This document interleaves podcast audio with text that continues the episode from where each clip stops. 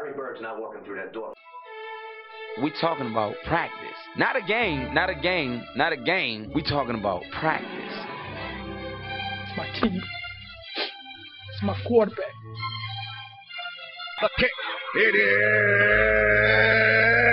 God! God! God! To be the man, you gotta beat the man.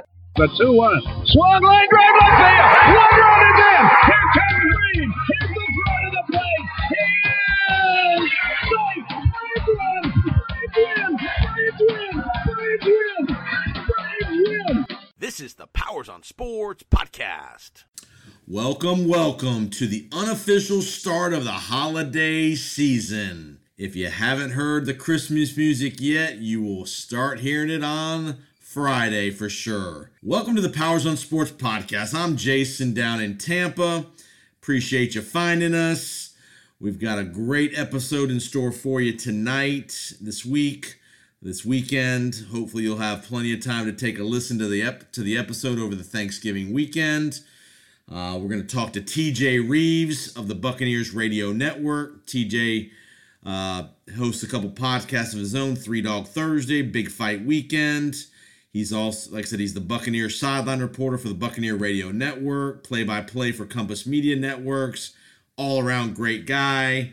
He's my Tampa guy. He's been very instrumental in helping me get this podcast distributed on more outlets to, to more of you guys that are listening. Um, so we're gonna have a good chat with TJ about college football, the college football playoff rankings, the massive coaching carousel that's developing. Uh, that's with all these big jobs that are open. We're gonna hit the NFL, AFC, NFC, uh, Thanksgiving memories and such. So you'll you'll you'll enjoy our my chat with TJ as we hit all those topics and we head into the weekend. So. Uh, again, hopefully you guys are all going to have a great Thanksgiving weekend with your family and friends. Enjoy a nice meal on Thursday, hopefully.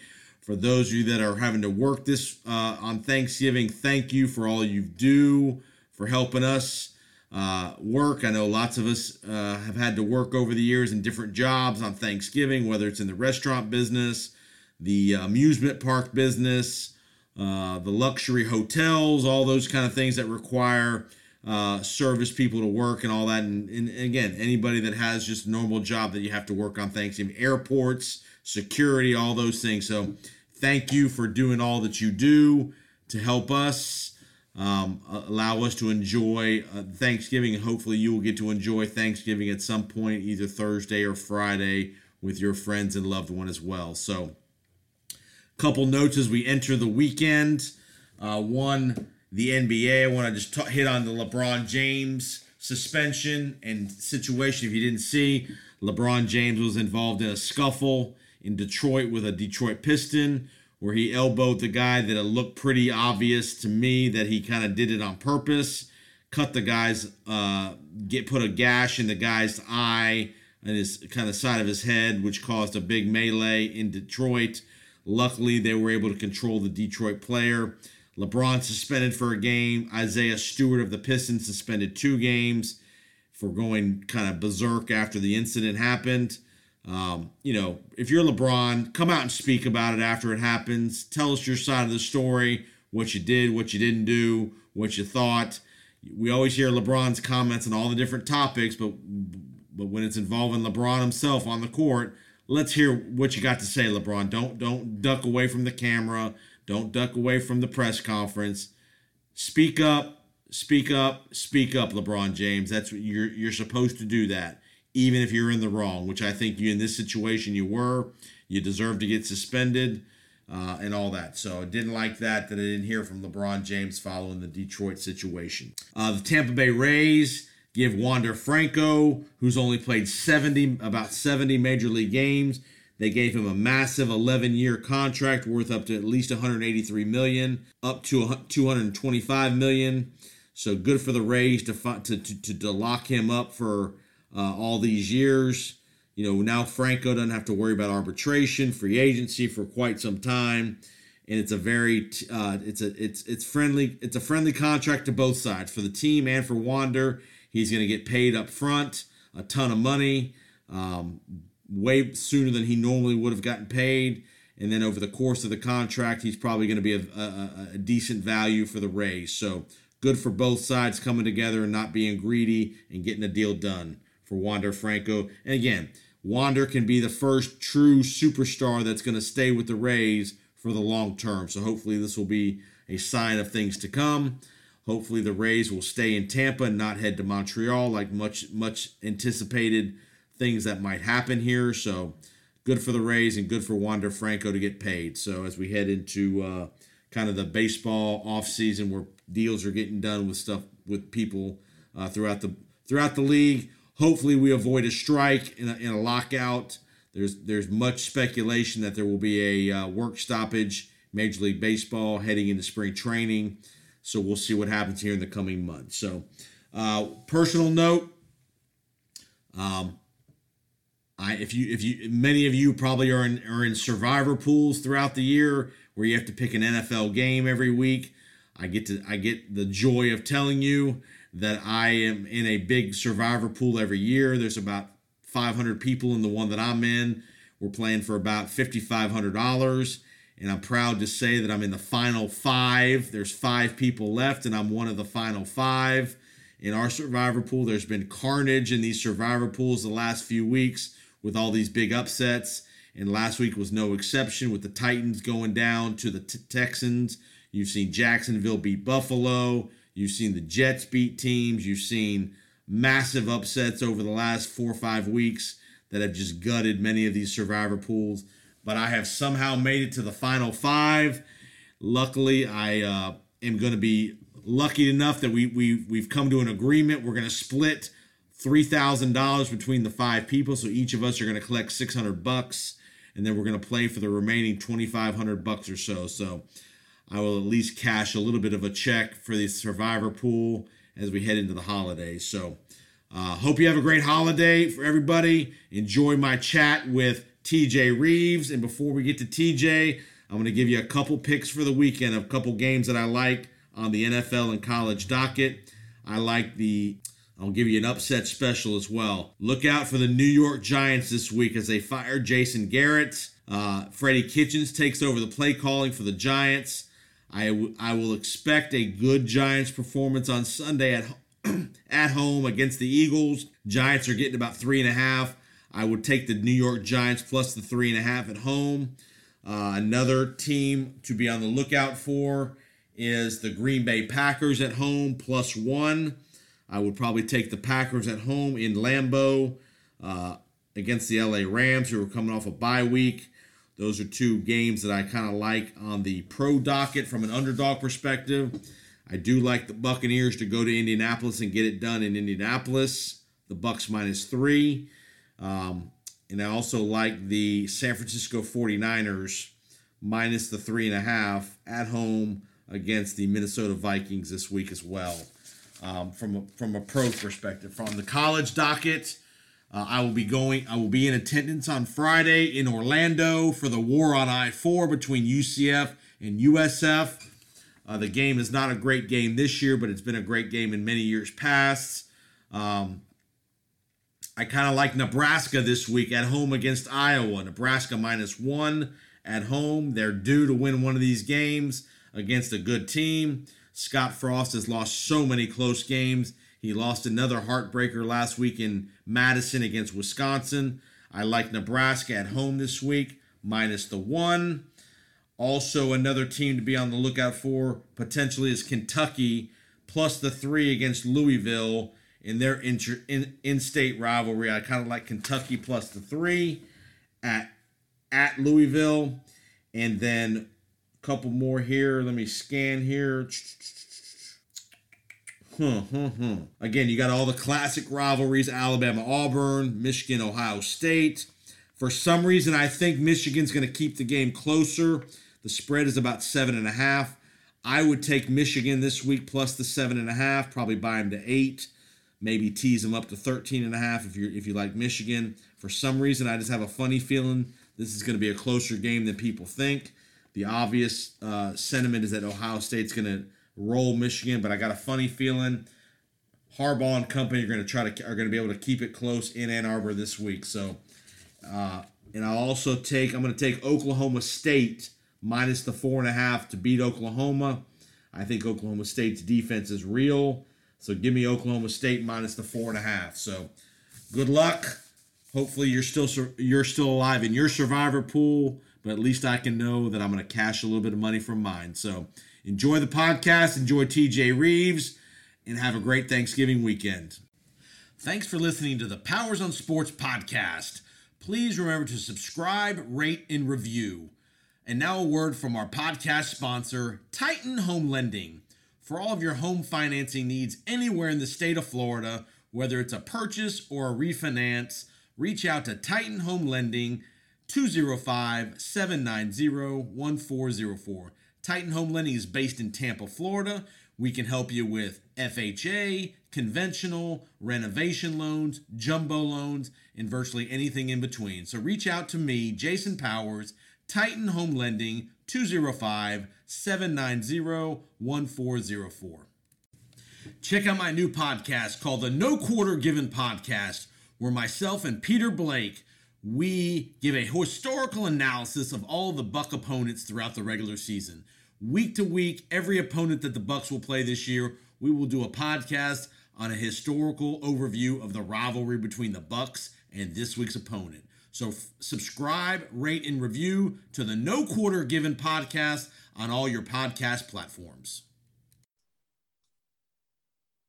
All right, welcome back. Powers on Sports podcast. It's the Thanksgiving week edition. We are very pleased to have my man, Buccaneer sideline reporter, Compass Media Networks play by play man for the college football season, college basketball, Three Dog Thursday podcast host, the uh, Big Fight Weekend boxing host. He does it all, my man. If TJ you don't Reed. hurry up, there's no time for the show, brother. You're giving me all too much credit here, Jason. No, Powers. it's it's the week of Thanksgiving. You have to get all the credit this week. I and on a personal it. note, before you get going, Yeah. I know you don't want me to say this, but I'm going to say it. I got to give you massive thanks for all you've done for me the last year or so, helping me get the podcast going and do some other avenues and all that kind of stuff. So I know you don't want me to say this, but I'm going to say it publicly. Thank you so much for all you've done for me. And I know you've worked with other guys that we know that we mutually know, helping them as well. So thank you very much. Well, you are welcome very much. And I say the same thing to everybody. I appreciate that. But you guys are doing the heavy lifting. I give you some advice, I point you in the right direction. And, and yes, I try to help as much as possible because believe it or not, there was a time, it's longer ago than I want to admit, where a young TJ was trying to figure it all out. And people helped me and pointed me in the right direction and gave me help and said, don't do that again. Do this, do more of that. Don't do this, try this, try that. So I'm happy to help. That's tremendous. Uh, I'm thankful for Jason Powers. I'm thankful that you're thankful for me. Enough of the kissy kissy Kermy stuff here from the Muppets. Let's get on with it. Let's talk about what the people want to hear about, which is everything college football rivalries, NFL, coaching carousel, whatever avenue Brother Powers wants to travel. I'm traveling it with you. Let's go. We are going to hit all those avenues for sure. All right, before we get to all that, give me give the audience a little a little a little the Reeves family Thanksgiving. What does the Reeves family Thanksgiving Day look like? I know mom and dad are in the area, so I'm sure I know you got you got mom and dad. I know your your wife's parents are So- not far away. That's correct. They're in the area as well. So we always do the double header. Uh, we used to we used to try to consolidate this and do it all as one. It's back being split again. It was a double header before. Then it was consolidated because we have the twins. I have twin 13 year old girls. So that helped consolidate it. Now we're back to double headers again, and we're going to both places uh, to work it out. And we have breaking news on the Powers on Sports podcast. And I'm fine with this. I understand this because this is something they get the opportunity to do. My wife, my twins, and my in laws have decided to go to Disney World on Thanksgiving Day at lunchtime and go eat the buffet at the Liberty Tree Tavern, the old school uh, uh, 17th century, 18th century Liberty Tree Tavern. All you can eat turkey, sides, ham, dessert. So they are going to go ride some rides, my twins and in laws, in the morning, have the turkey uh, dinner, buffet, whatever that is, and then be back. So I am on the loose with my sister, my brother in law, who are back in town, uh, and my parents.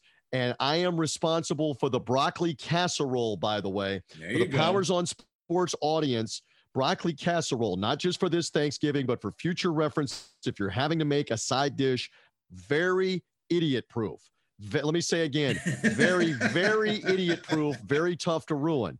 It is either frozen broccoli or cooked broccoli of some kind, Velveeta cheese, and a mixture of melted butter over Ritz crackers spread over the top of it. That's it. Put it in the oven for about 350 for about 30 minutes in a in a tray, in a Pyrex tray, and you're golden. It is very tough to burn that. It is very tough to screw that up, and it tastes pretty good with the cheese. So I am wicked with the broccoli casserole. That has been my contribution for like about two decades to Thanksgiving is making the broccoli casserole.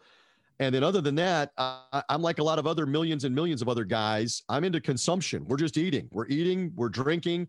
I'm not a drinker. I, you know this. You've been out with me socially. I don't drink alcohol. So a lot of people do that. Uh, I can't watch football and do all that stuff if I'm weird or or having alcohol. So I'm not doing that. But there's going to be plenty of food consumed. There's no doubt. Thursday to Friday and Friday to Saturday. There's no doubt, brother. But now, do you cook? This is your own podcast. Do you cook anything on the dishes, on the side dishes, or anything? I'm with you. My parents are divorced, so I kind of we rotate year to year which parents I go to on Thanksgiving for the actual meal. I see them both on Thanksgiving, but Okay. I- we rotate of who who we actually eat with. Tomorrow, I'm eating at my father's house. This my stepmom. My my stepmom is cooking cooking the meal. Okay. I was told to bring rolls, so I went, to, went and got a nice bag of rolls and a bottle of wine.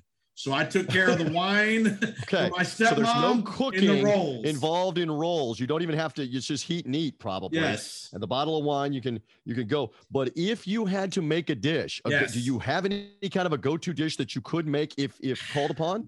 I would probably go to some kind of macaroni and cheese, maybe Yeah. maybe a green bean casserole. I could probably do. Um, I could do a wicked Mrs. Smith cherry pie in the oven. All right, yeah, yeah. If you needed to, I'm just here to help you with broccoli casserole. Again, I can give you the recipe, but I just gave it to the audience. Very tough to screw that up. That's If you ever need to go What- have a go-to meal, and by the way, you can replace the broccoli with green beans. That's if you right. to. If you're not a broccoli fan, just use green beans. What are the what are the twins' favorite side dish? What is their thing? I, I honestly, they like sweet potatoes. My father makes the sweet potatoes. Uh, eh, eh, I'm not a big marshmallow guy in the sweet potatoes. They like that.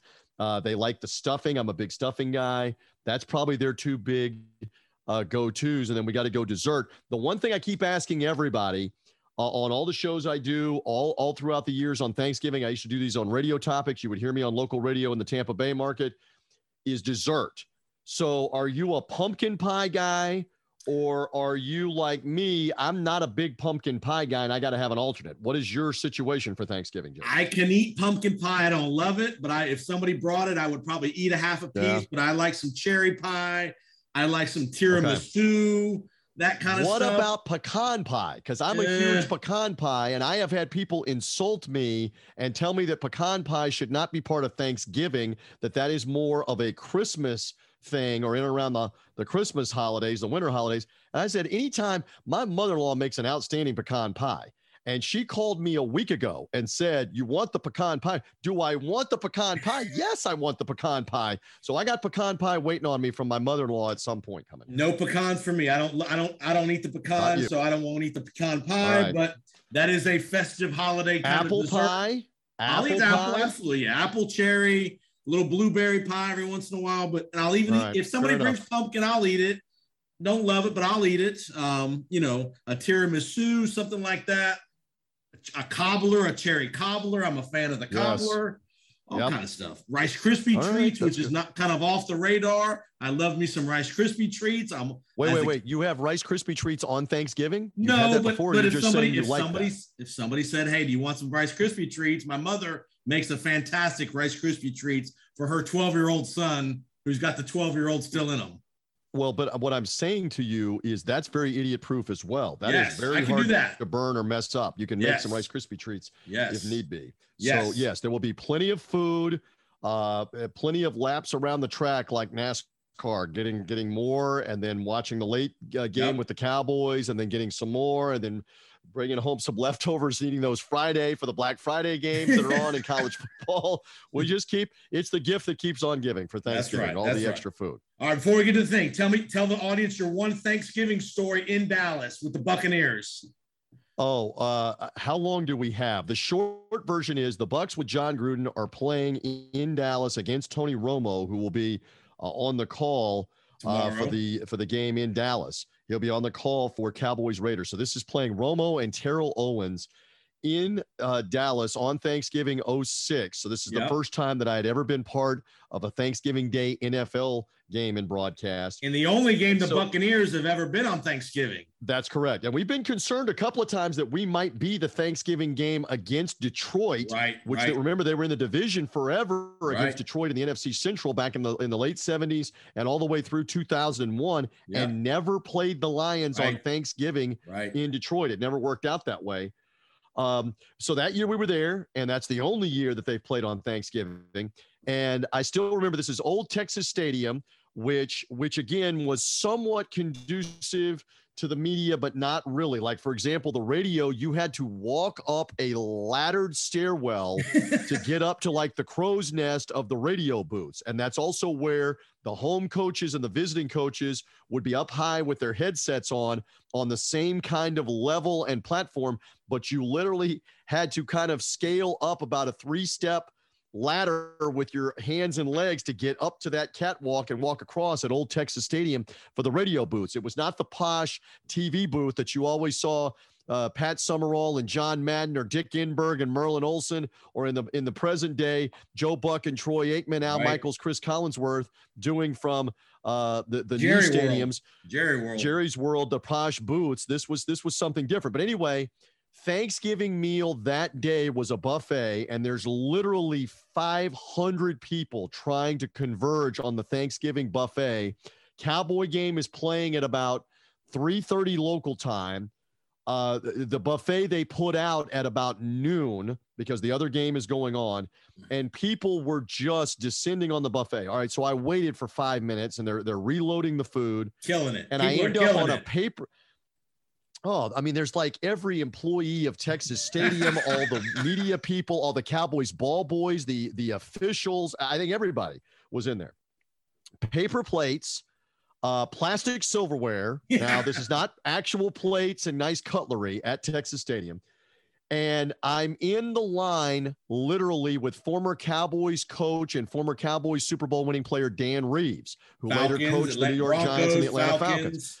I'm in the Thanksgiving buffet line with the Dan Reeves. This is back in 2006. And it turns out he's doing the game on national radio uh, for that day. So I, I make small talk with him. We're in the line. We fill up our paper plate. We go sit down together. I'm having Thanksgiving uh, lunch at Texas Stadium, November 2006, with the Dan Reeves talking about the Bucks and the Dallas Cowboys. And so I, I enjoyed that. And he was telling a couple of stories about winning games on Thanksgiving Day as a player or as a coach and the whole bit. You know, thank you, coach. Great to spend some time with you. Little, little dressing, little, uh, little green beans, whatever. I, I went and found, I think they had apple pie there that day. I can't remember. They didn't have pecan pie. I know that. Um, it- we're done. All right. it- it- fast forward to the game. Buccaneers score on the opening drive, Jason. All is right with the world. Mike Alstott scores on the up and over on the opening drive, and it's 7 nothing. And I think I think Dallas scored like 35 or 38 or 41 points in a row right after that, and the Buccaneers never scored again in the game. 38-10, fi- 38-10 was the final. So a late field goal. All right. So the only highlights I had from Thanksgiving was a paper plate meal with Dan Reeves and Mike Alstott scoring on the opening drive. That's it. That's all I have for the Bucks on Thanksgiving Day in 06. Woo, woo, woo, woo. All right, man, that's a rough one. That's a rough flight home. Uh, it was it was uh, a lot of silence on the post game conversation and a very solemn uh, trip, a late night that Thanksgiving night to fly back. I mean, what do you say? I mean, Terrell Owens caught a bomb, um, and uh, and this was the whole get your popcorn thing when he was Yep. doing that. Yep. He ran over and grabbed like a thing of popcorn. He caught another touchdown and he ran and uh, rang the bell on the Salvation Army thing in the end zone. I'm like, can we just get out of here? This is just not good. Can I go back and find Dan Reeves for some more dessert with another paper plate rather than watching this? But there's a Thanksgiving memory from Uncle TJ. There you go. All right, we're, let's get to the college football world. Rivalry week is upon us. We are at the home stretch here of the regular season this week, and then next week's obviously championship week as far as all the conference title games. First, let's get to the rankings. Anything that surprised you? Ohio State jumped Alabama to go to two. Alabama's at three. Your Cincinnati Bearcats are now at four. Mi- Michigan at five. Notre Dame at six. Anything surprise Well, you there? I, I didn't go to Cincinnati. I just been touting them Yes. as I believe they will be there at the end here in the final four, and they are now in the four. But is that a setup? Is that an okey doke for them to take them out after championship weekend with all these different matchups? So uh, Cincinnati definitely deserving to be there. You keep hearing all these illogical arguments about head to head matters in one situation, like it was for Oregon to be ahead of Ohio State, but head to head doesn't seem to matter that Cincinnati has a head to head win at Notre Dame. Uh, even though Notre Dame is now what six? Is that what you told me? Right behind Michigan. So Cincinnati has a win at the sixth ranked team according to the College Football Playoff Committee. That should count for something. They're unbeaten. They beat a really good SMU team to Killed them. death last week, destroyed them. They have a conference championship game looming with Houston, who's been in the top 25 and who's good, Yep, and they've yep. got what eight or nine wins. Yep. So if they if they win that game, they're deserving to get in the mix. Uh, sort the rest out by who the best one loss teams are out of the rest besides Georgia. I get that if Alabama beats Georgia and they both have one loss, those two teams should probably be in. Yep. We're in the South. I know we're biased, but for the rest of the college football world, when the SEC keeps winning these games in the college football playoff and winning the championship game, you can't say it's not the best league. Right. And you can't say right now that Georgia isn't the best team head No. and shoulders. Clearly. And if Alabama beats them with only one loss, how do you say Alabama's not deserving? So I believe that's the only scenario where you're going to see two teams from the same conference screw it up for the other leagues. Other than that, if Georgia goes ahead and wins, Bama's now out. who's who's the best out of the one loss teams, whether that's Ohio State, Oklahoma, Michigan. Oklahoma State. I'm just dismissing Michigan. They never win this big game. They're not they're not going to win the big game Saturday against Ohio State. I believe the Buckeyes will beat them again. So I think that's going to be Ohio State depending on what happens in the Big 10 title game. And then Notre Dame lurking, but Notre Dame doesn't get to hop in front of Cincinnati. I don't care Right. that they are Notre Dame. right. So so there's my thoughts on how the the playoff will shake out.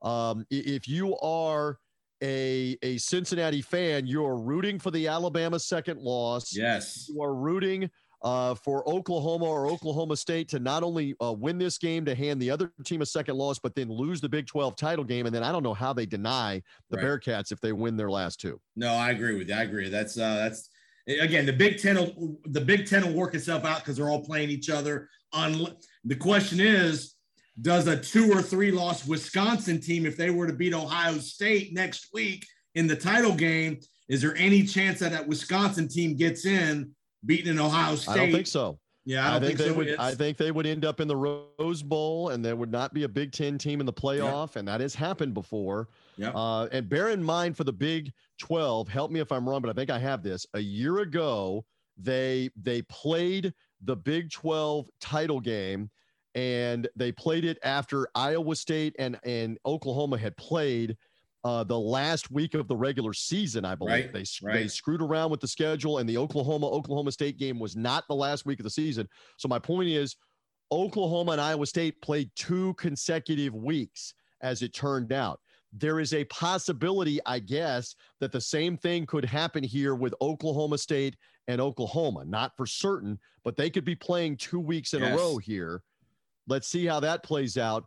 If the Sooners win this game, though, they they have a great chance to be in the playoff with only the one loss.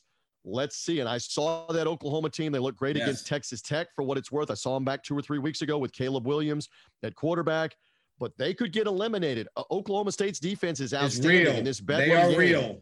They are legit.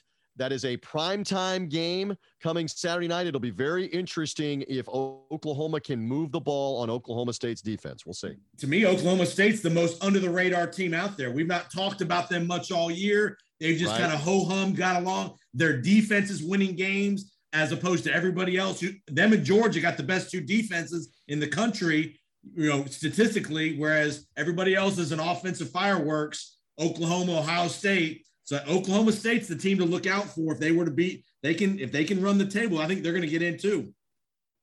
Yeah, if they beat Oklahoma and they win the Big 12 title, Yes. that that would be very compelling for them to be in the playoff, but it depends on what else happens in front of Right. them. Right. Again, if you're these other leagues, you want Alabama to lose either the Yeah. Iron Bowl or lose the SEC title game because that's a second loss that would knock them out. A second a second loss is knocking everybody out. I think for this year. We'll see. All right. So you you've kind of you've kind of prefaced your thoughts. Let's go to Ann Arbor Saturday at Saturday high Yep. noon.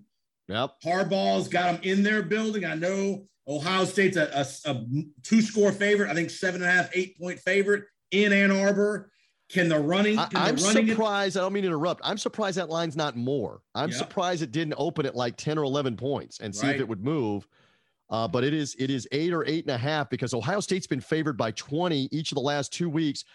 I know at home with Purdue and Michigan State, and they annihilated both of them. Yep. That that I, I was surprised by that. What do I know? I guess they're accounting for rivalry game and at Michigan as why that line's not bigger, Jason. Can Jim Harbaugh? He's got a very solid running attack. The defense is better. It's not great, but it's better than it's been the last couple years. Can Michigan in their building finally break the streak? Harbaugh's been desperate to beat Ohio State in a big moment, desperate to win a big game in a big moment. This is their chance. If you're the Michigan Wolverine program, can they get it? I mean, I know it sounds like you like Ohio State. Can they slow down that Ohio State offense, that juggernaut that's been the Ohio State offense the last couple of weeks? In a word, no, they're not going to slow them down. Their only hope is to outscore them in a wild game. Yep. Uh, I just I, I don't see it from Michigan again. Michigan uh, had the lead on Michigan State, including in the second half, and they could not stop them. And this team with C.J. Stroud at the controls, with two NFL caliber receivers, Olave and uh, and Garrett Wilson, with a, a running back in TreVeyon Henderson, that is the, the back, yep. next in their in their long list of NFL caliber running backs. I just don't see Michigan holding them to 17, 20 points. This is going to be Ohio State scoring 27, scoring 31, 34. It's going to be Michigan something. get to 30? They may Michigan get to 30? more. I don't know that Michigan can get to 30, but they're going to probably have to to win the game because they're not going to keep Ohio State. The only way they keep Ohio State from getting to somewhere around 27, 30, 31, 34 points is if CJ Stroud is hurt and not out there, or if he is horrible and turning the ball over Right. and setting Michigan up for long drives, killing the clock, etc. Other than that, I mean, look at the, the the Michigan State game last week with Ohio State.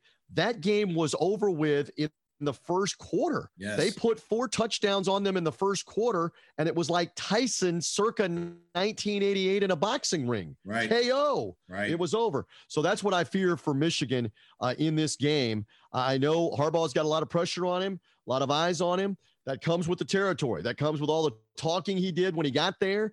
And he's uh, three and nine against Michigan State, Penn State, Mich- and Ohio Ohio, State. State. going into this game. Three and nine right now. And they didn't play Ohio State last year because of COVID 19. They canceled the long storied, over a 100 year rivalry game Right. of Michigan and Ohio State, wasn't played a year ago. That's the only thing that kept Harbaugh from being 0 6 Yeah. against Ohio State because the Buckeyes would have clobbered them last year. Again, I'm making this sound like a foregone conclusion, but I just don't see how Michigan scores with them. I think Ohio State wins this, and they might score 40 in the big house, and they might score more. We'll see. They better hope for. I don't know what the weather forecast, but that could be one equalizer. If it was cold and nasty or snowy, I saw I saw chilly like in the 40s, But something nice like weather. that, not freezing cold. Yeah. But I don't think it's going to bother Ohio State. I think I think that offense is going to be explosive no matter what. Henderson can run. Yes. CJ Stroud is mobile. Well, I'm not saying that they are invincible, unstoppable if they're playing Georgia, if they're playing Alabama, Right. or hypothetically playing Oklahoma State. I just don't know that Michigan has enough defense. I agree with you. I agree We'll with see. that.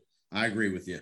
All right, let's let's go from the cold weather to the sunshine state with state of college football in the state of Florida. Wow. With the three big programs has been lousy at best this year. Obviously, the news this week Dan Mullen, as you abruptly texted me on Sunday while I was watching the NFL at a at a 1:30 uh, news dump that Dan Mullen is fired in the middle Yeah. of the one o'clock games.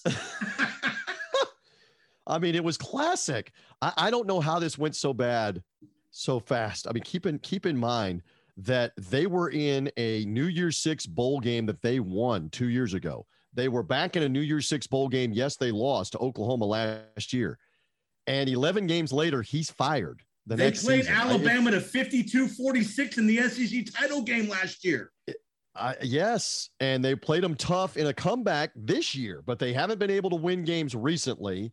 And his defense has been bad since last year, and he had to fire his defensive coordinator. And my understanding from a couple of people in Gainesville is that he mentally again just checked out, kind of like what Jimbo Fisher did on Florida State. But Jimbo knew he had the Texas A&M job. Uh, Mullen Mullen basically just said, "I've had it with with all of the criticism." Uh, he's a weird guy in a lot of ways with criticism, with facing criticism. Uh, there's a there's a real arrogance factor there. Uh, and when you are two and nine in your last 11 games against the Power Five, you can't be real arrogant about anything. And the big concern from a couple of Gators that I've been talking to is they haven't been recruiting really well. And That was the comment he this made. December, this December class. There's concern that it's going to suck. And so that's part of the reason why the pressure was put on. We got to have a new name before that December signing date. Here in about two or three weeks, the Gators have got to have a new name. Who is that? And, and we'll see. Go ahead. I'll, I'll throw a couple names at you. Bob Stoops, the older guy, Yeah. the old classic Bob Stoops, Oklahoma. He's been out of the out of the loop for a couple years now. You got the younger guy, Billy Napier, who's at Louisiana. You got some. I mean, uh, you, what, what names are you hearing other than those two? James Well, the private Franklin off the market now. No more James Franklin. He, which I don't think that'd have been a good hire anyway. I mean, Yeah, no- the Penn State coach signed another new 10 year deal because he knew he wasn't going to get the USC job or get another the LSU job, one of those primetime jobs. So he stays at Penn State. Uh, Billy Napier, interesting name at Louisiana. They're very high scoring. He's not going to cost a ton. He's a proven coach uh, at a smaller level in the Sun Belt. I don't know if Gator fans going to go for that name. Let me put this to Powers on the Powers on Sports podcast. What do Will Muschamp, Jim McElwain, and Dan Mullen all have in common as it relates to their ending at the University of Florida? All fired, right? yeah. If you're a big time coach, that's got to give you pause for a second. They have fired three guys now in the last decade that could not win at Florida. And part of this is while Florida State and Miami are in disarray in the state, and you're still firing McElwain and you're still firing Mullen after McElwain, all within two or three years uh, of uh, of them looking like they had it turned around. So I think that's going to give some people some pause. I, I don't really know. And the thing, uh, who the thing you, you've not had at Florida in the last several years, a little bit with Kyle Trask, you've not had the dynamic offense, the skill players, the quarterback that you had back in the Spurrier days where they were slinging it and scoring 40 a week and it was exciting. I think that's what Florida needs is a guy like that that can go recruit the big time quarterback, the big time dual, because their quarterback situation this year was terrible. Bad, bad, bad. The, and like you said, Mullen in about week six or week seven made public comments about the recruiting. Well, I'm not I'm not spending all week recruiting. I'm not doing this and that recruiting. You can't say that as the head football coach in Gainesville. Yep. It's almost like he wanted to get himself fired Yes. because he knew he was owed $12 million, much like the Jason Powers exit deals, owed 6 million immediately. 6 million within 60 days of termination, he's owed. Cryptocurrency Cash- for me. Only crypto for me. Carry. Uh, cash and carry there on that. I mean, Um, uh, but yeah, who who takes this job, and are they going to have to go with somebody that's kind of the up and comer? I know Gator fans think that Lane Kiffin might. I, if I'm Lane Kiffin, I don't know that I want the Gator job over the LSU job, and he may just sit tight at Ole Miss and be happy at Ole Miss in Oxford. Uh, trying to win in the SEC West. I don't know. We'll we'll see. I do know this. My my line has been the same. I think I may have texted the- you this as well. Lane Kiffin's going to get two or three million more a year, a year annually, either from Ole Miss or LSU or Florida. He's getting paid by somebody yes. uh, because the jobs that he's done at Florida Atlantic and now at Ole Miss to raise his profile and get his uh, get his coaching acumen built up and his and his cred built up. They're going to have to pay him a bunch to keep him, or Florida or LSU will snatch him away for a lot more money. We'll see. I'll give I'll give you one name and then we'll move to Miami. Matt Campbell, solid guy, good recruiter, good. I mean, good image. I think a guy like he's ready for a big job. Maybe even, and I and this would be one more wild card. And I'm not sure he's the kind of guy from Gainesville. A guy like maybe a Pat Fitzgerald that's had some sustained success. I mean, a guy like that that's done a great job at a tough spot. Great, great, great names. Campbell is interesting. He turned down apparently the Detroit Lions last year, who were making overtures to him. Didn't want the NFL. What does that say for the Lions? The guy wants to go back to Iowa Right. State and not Right. coach the Lions. But uh, and in Fitzgerald's case, I have a couple of Chicago media buddies that have said to me he wants the NFL. If he's not at Northwestern, he wants the NFL. Who knows? But that's a great name. What about David conjecture. Shaw would be a David guy. Shaw at Stan- Da- David Shaw, very interesting. He could have had the NFL probably on a couple of occasions, but Shaw, this came out earlier this year, is making like nine million dollars a year at Stanford. They kept giving him raises privately that we didn't know about because they're a private institution and didn't have to report it. And my man David Shaw is better paid than about 15 NFL coaches while coaching at Stanford and loves that place. Yeah, so I I don't know that he would leave, but those are great names. Those are juicy names. Who does Florida get? I don't know. And you brought up briefly Miami. Is Miami going to fire Manny Diaz? Yes. Is a new AD going to get hired and go ahead and fire him no matter how they finished at the end of the season? And now you've got the Miami job, the Florida job, the Virginia Tech job, the LSU job. Am I leaving one out? The USC, USC job USC and the Washington job. You've got the Washington Huskies out in the in the Northwest. You've got six tremendous jobs open, and Florida's got to compete in the coaching carousel with who they get with all those other schools. This will not be easy in the next it- couple of weeks. And like you said, the, the agents for these coaches are just salivating because even if they don't get the job, they're going to get a new deal at their current school. Hugh Freeze just got a huge deal today at Liberty. Yes. Freaking Liberty. Yes, Liberty ponied up because they realize that they're they're trying to move up into into different and better conferences, and they're and and Freeze realizes I'm under the radar. Yeah. I'm under scrutiny. I can win in the leagues that I'm in. Give me three million, four million, five million, and I'll just stay here and win. Uh, we'll see. And, And and I'm going to give we'll you a name of a guy who probably with. won't get one of these mega jobs, but he might be the second domino if somebody leaves another job. A guy you and I both know very well has bit, rebuilt a program, has opened his new stadium this year.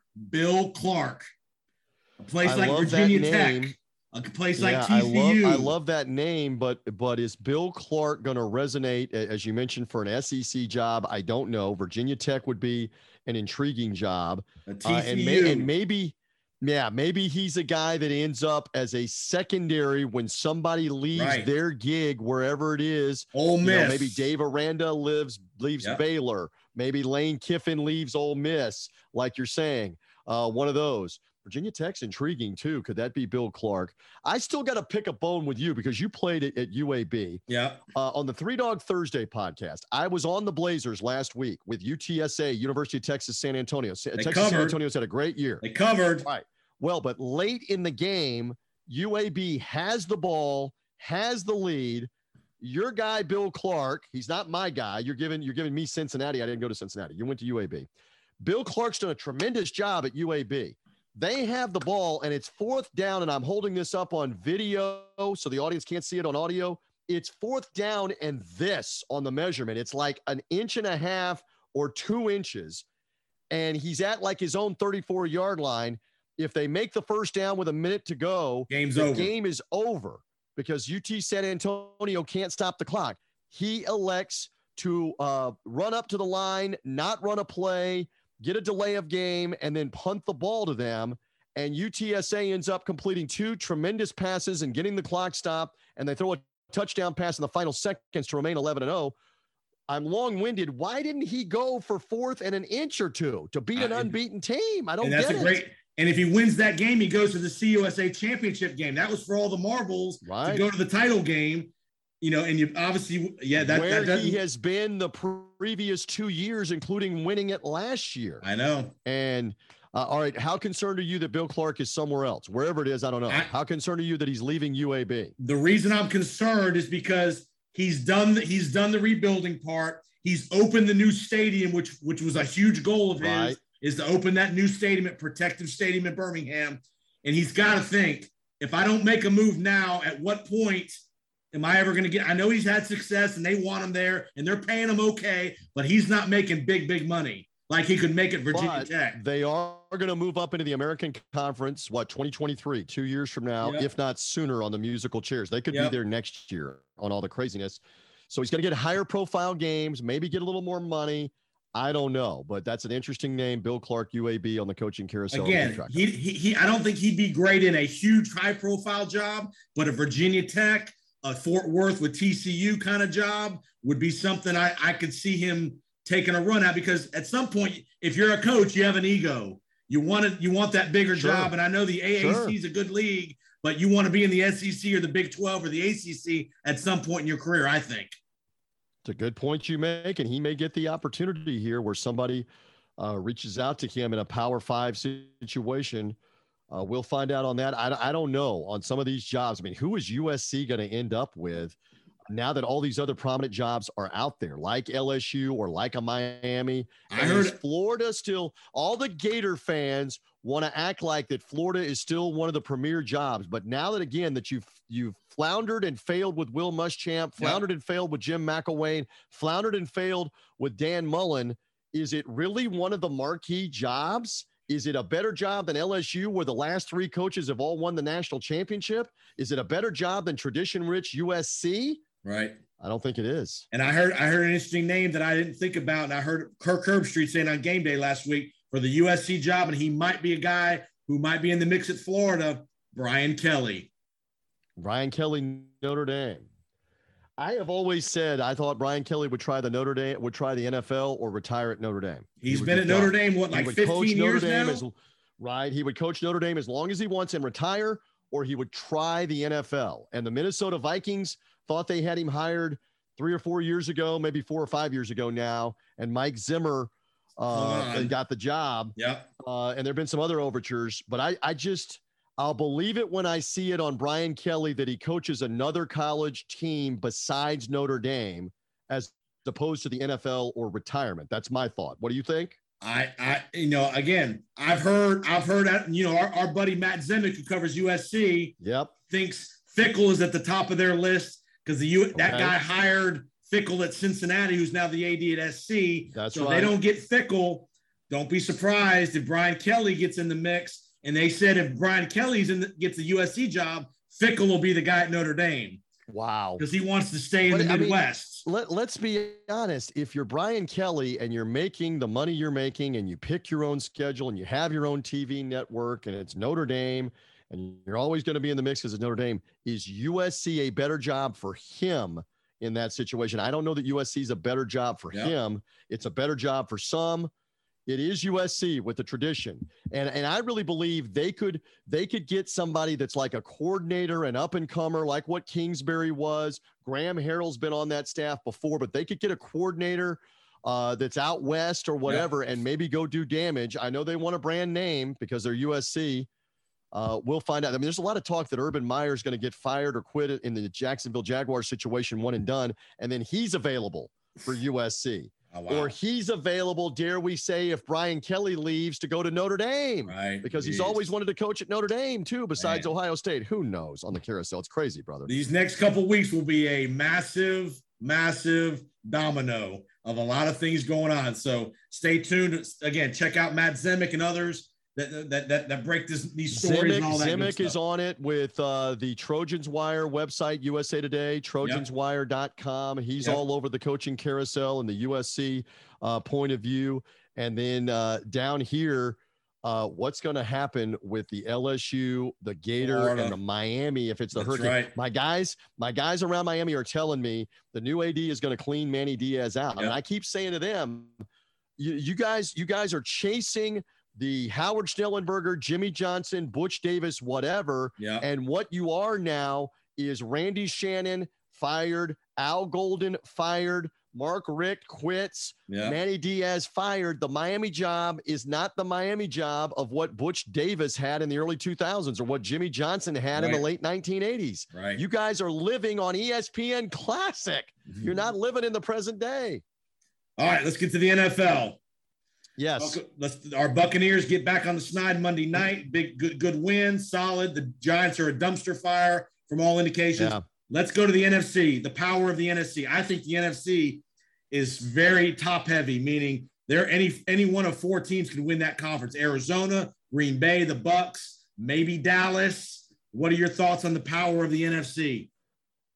I think it's a great point uh, that you make about the battle up at the top is what everybody's concerned with because is anybody really watching or paying attention between the Saints or the Vikings, or the 49ers. 49ers, all the all the Midland teams, the Philadelphia Eagles that are just going to make the playoffs. So you've got the Rams and the Packers playing for this week. I mean, the Buccaneers have gotten great help the last two weeks Yes. from everybody else beating the Rams, beating the Packers, beating the Cowboys, and handing them a second loss or a third loss Yep. to the point now where if you're the Buccaneers and you can get to something like 13 and 4 at the end, you're probably no worse than the second seed Yes. if you do that. Yep. So that, that there's been help from other teams in the league. We're interested to see the Rams and the Packers this weekend. Somebody's got to lose that game. Somebody's got a fourth loss, when they do yep. lose that game. So that helps. That helps in the Buccaneers case. That helps uh, if you're the Cowboys. That helps if you're the Cardinals trying to hold off the Rams that only have two losses. How about the Cardinals don't have Kyler Murray for the Two last games. three games, and they Colt won McCoy. the last three games, and they won two of them with Colt McCoy Yep. at quarterback. We may look back on that and say that that's huge for them to, to have locked up the one or the two seed when they could have lost all three of those games. So, how good is Arizona? We don't know, but you're right. It is very top heavy in the NFC. You've got a great game in Indianapolis. You'll be up there on the sidelines covering Bucks Colts. A very good game for the you know Wow. Jonathan Taylor running the rock like a like an MVP candidate. The Buccaneers number one run defense. Your what thoughts? do you think happens? What do you think happens? Because Taylor had five touchdowns last week. He ain't and the scored one thing five the Bucks do touchdowns. defensively, oh, well, They- yeah, I agree with that. But the- I think they the load the. Bucks- I think they load the how much do they stuff him?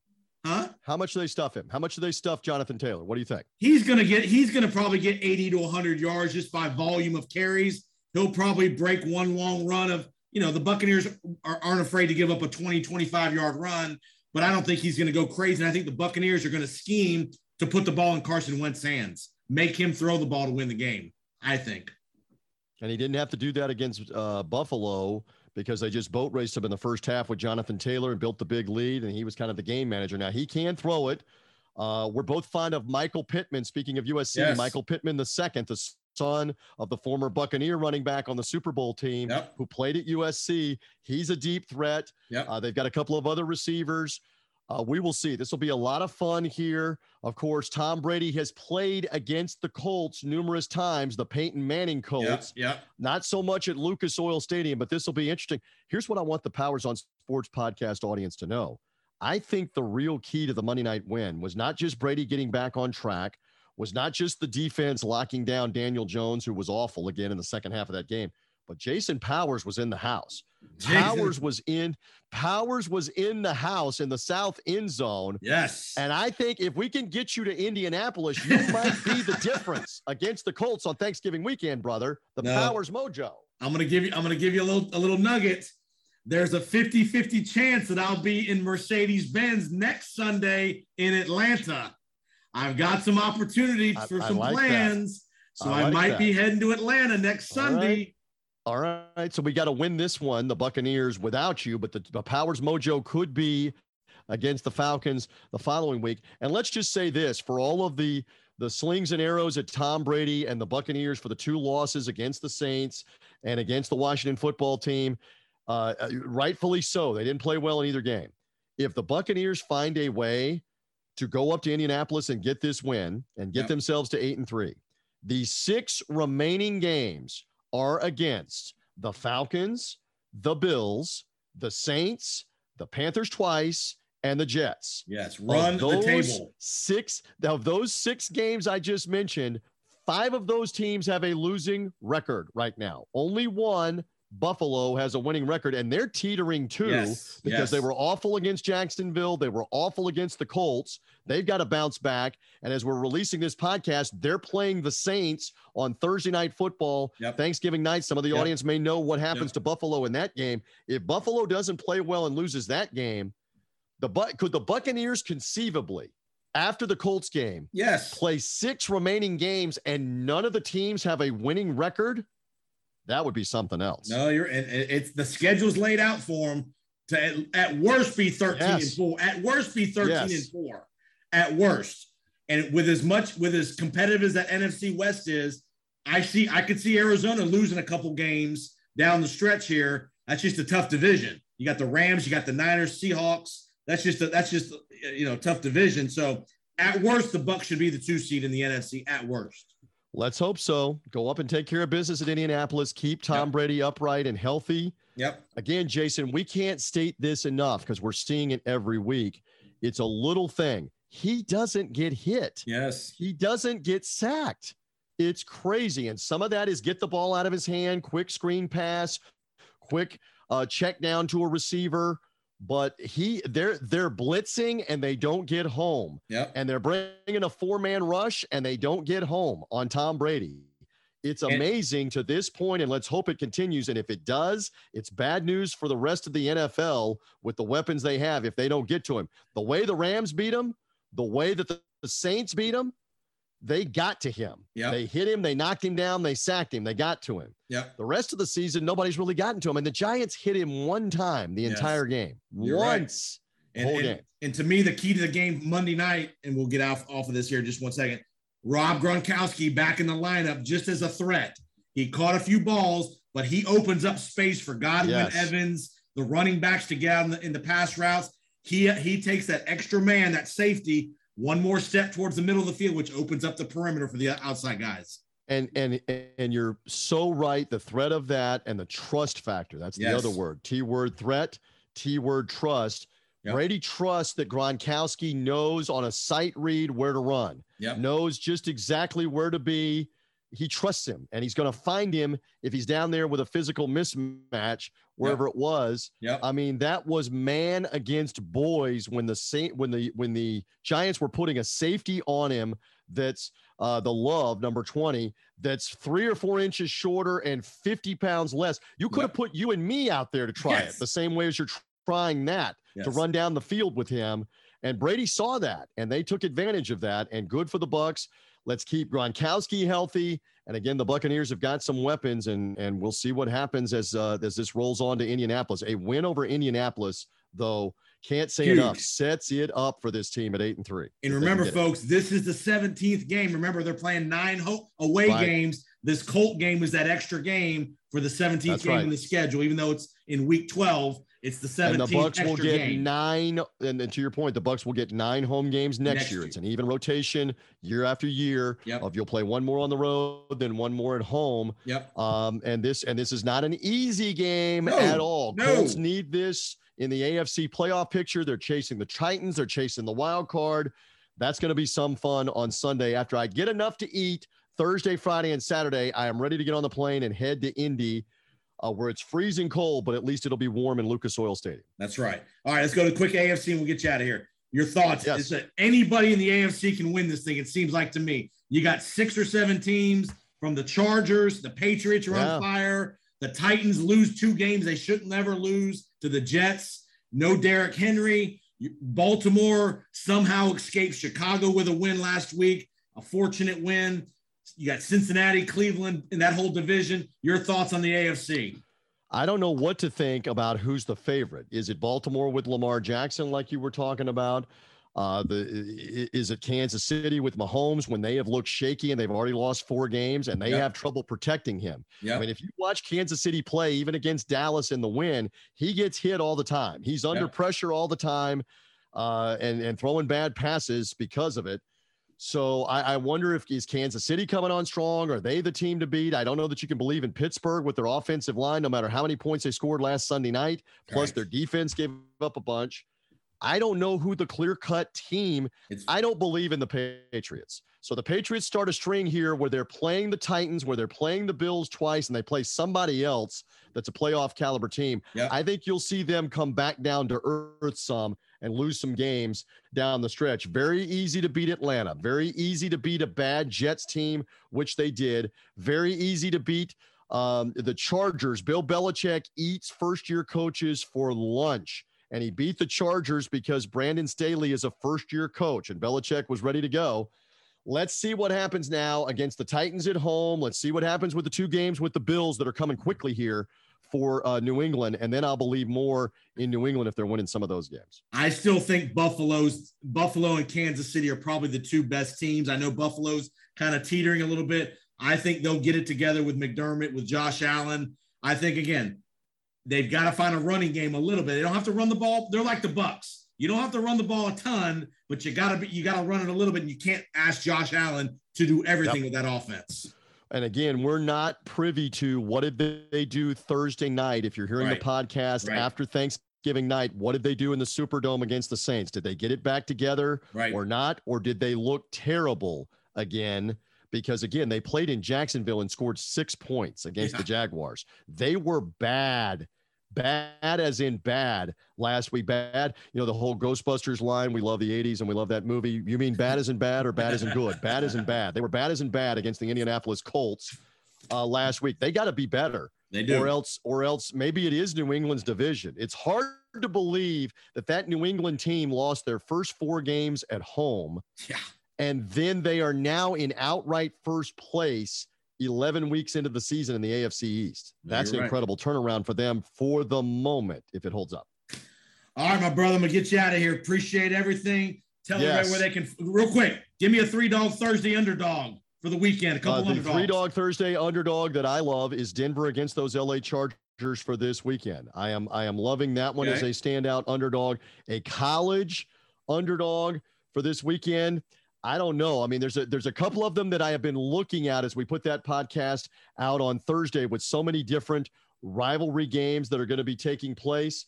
Um, very interesting that Oregon State is the underdog at Oregon. They beat them a year ago. Yeah. Oregon State is coming on again at the moment. The game is at Oregon, and I believe that is a Saturday night game again. Right. I believe I have that correct on the schedule the don't call it the Civil War, these present day politically correct times, they don't want to call the game the Civil War. They called the game the Civil War for 75 years. Don't call it the Civil War anymore.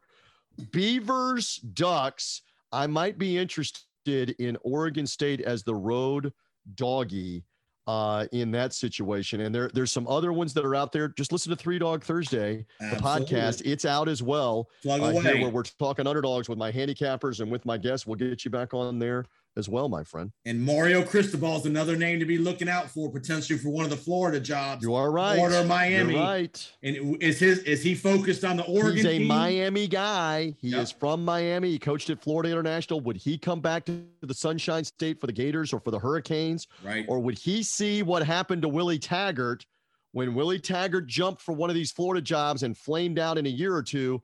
Does he just sit at Oregon and say, I've got loads of money I've got recruiting built in. Yep. I'm the second biggest brand name in the Pac 12 behind USC. Do I right. just sit here for a year or two more and see if I can win some more and build my bank account? I don't know what Cristobal does. Maybe he wants the Hurricane job that much, and we may be about to find out how much he wants it. All right, tell everybody where they can find you one more time. Three Dog Thursday podcast. Go find Three Dog Thursday wherever you get podcasts. Buccaneers Radio. We're on the air Sunday. Tampa Bay Market 98 Rock, Buccaneers mobile app. You'll hear it. You'll also hear it on TuneIn or Sirius XM. Gene Deckerhoff, the Hall of Famer, on the call. Let's hope we get a great game uh, for the Bucs and the Colts. All of that is uh, all of that is good, and I make appearances on podcasts like this one with Powers on Sports. And, and you, the, you even, made, a, you, you even made the appearance on the Buccaneer post game show when some guy called in from Tampa. Some guy named Jason. You could, Jason, Tampa. Jason from Tampa called in on the post post game show at one o'clock in the morning to talk, and I was grateful for you to talk Buck win over the New York Giants. I love that about you. Uh, and and every time you and I do this, we set out to do like 20 minutes. Are we up to an hour yet? We're close to an hour. I think. I've been blathering on for an hour, but this is how much I love chatting with the Powers on Sports podcast and getting the breakdown, brother. We appreciate it, man. M- much love. Enjoy your freedom on Thanksgiving Day with the family at Disney World. eat, eat, eat, and eat some more, and just and just enjoy the football Thursday, football. all day Thursday and this weekend. Yeah. You do a great job covering the Bucs. When's your uh you know, he Compass Media Networks. You work with Tiki Barber throughout the year. You've been That's all right. over the SEC, right. the Big 12 during the year and I'm sure we will see you on the basketball circuit as well throughout the throughout the winter and the spring. Yeah, there's so much going on, but right now we love the football. Plenty of food, plenty of football for all your audience. Happy Thanksgiving. Everybody be safe that's Yes. traveling. I love being on with you, brother. Much love. All right, have a great weekend, folks, and we will be right back. Thanks again for listening to the Powers on Sports podcast. Remember to subscribe, rate, and review on whatever podcast platform you are hearing us tonight. Remember, you can reach out to us on Twitter at JPoSports. So we'd love to hear your feedback, comments, suggestions for future episodes. And again, thanks for all the support. Remember to share the podcast with your friends and colleagues, and we'd love to see you back next time for the next episode of the Powers on Sports podcast. Have a great week.